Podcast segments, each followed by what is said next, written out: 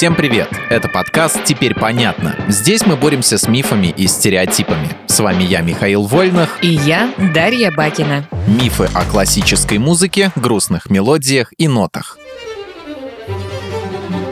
Алло, Миш, у нас вообще-то запись идет. А? Все для дела. Я помогаю нам обоим совершенствоваться. Если ты не в курсе, прослушивание классической музыки повышает интеллект. Миш, вижу, что это ты не в курсе это миф. Его, так скажем, научную основу заложило исследование 1993 года. Во время эксперимента американские нейробиологи предлагали некоторым студентам послушать произведение Моцарта, а потом пройти часть теста на IQ, которая оценивает пространственное мышление. Остальные участники перед решением задачек сидели в тишине, либо слушали инструкцию по расслаблению. Удивительно, но группа Моцарта набирала более высокие оценки. Разница была эквивалентна 8-9 10 баллам IQ. Так и в чем миф, пока ты только его подтвердила? Ты дослушай сперва, потом делай выводы. Дальнейшие исследования показали, что эффект Моцарта вряд ли поможет стать умнее. Выяснилось, что действует он очень недолго. Уже через 10 минут разница в результатах людей, слушавших и не слушавших Моцарта, пропадала. Причем для короткого ускорения разума классическая музыка совсем не обязательна. Вполне подойдут любые звуки, которые нравятся человеку.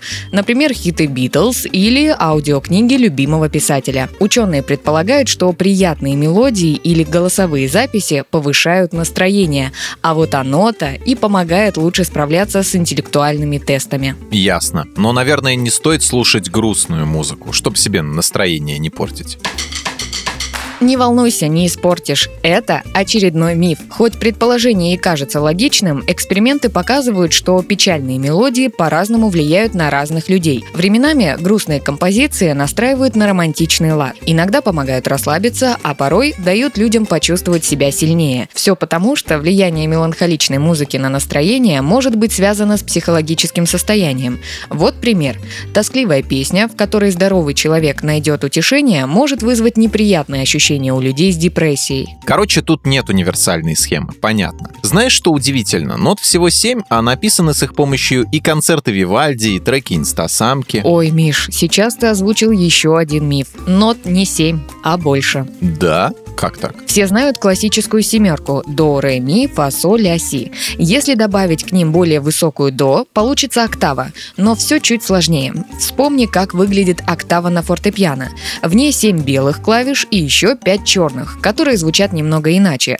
Например, клавиша между до и ре даст звук на полтона выше первой ноты, но ниже второй, и будет называться до диез или ре бемоль. В европейской музыкальной теории октаву традиционно делят на 12 9 равных промежутков, которые считаются наиболее гармоничными. Это и есть ноты. Входят туда и те звуки, которые извлекаются черными клавишами на фортепиано. Как все запутано. А почему бы сразу не включить эти звуки в октаву и не морочить людям голову? Полутона не попали в список нот по недосмотру средневековых теоретиков музыки.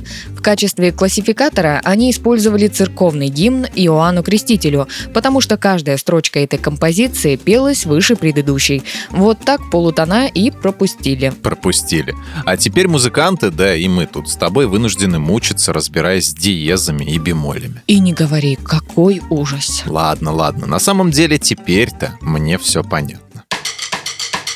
В этом выпуске мы использовали материал Андрея Вдовенко и благодарим автора за классное разоблачение популярных мифов. Полная версия текста на сайте Лайфхакера. Подписывайтесь на подкаст «Теперь понятно» на всех платформах, чтобы не пропустить новые эпизоды. Ставьте ему лайки и звездочки, это помогает узнать о нас новым слушателям. Свои впечатления о выпуске оставляйте в комментариях или отзывах в приложении. А еще в описании вы найдете ссылку на наш опрос. Пройдите его, чтобы мы могли лучше узнать о вас, ваших предпочтениях и стать еще лучше.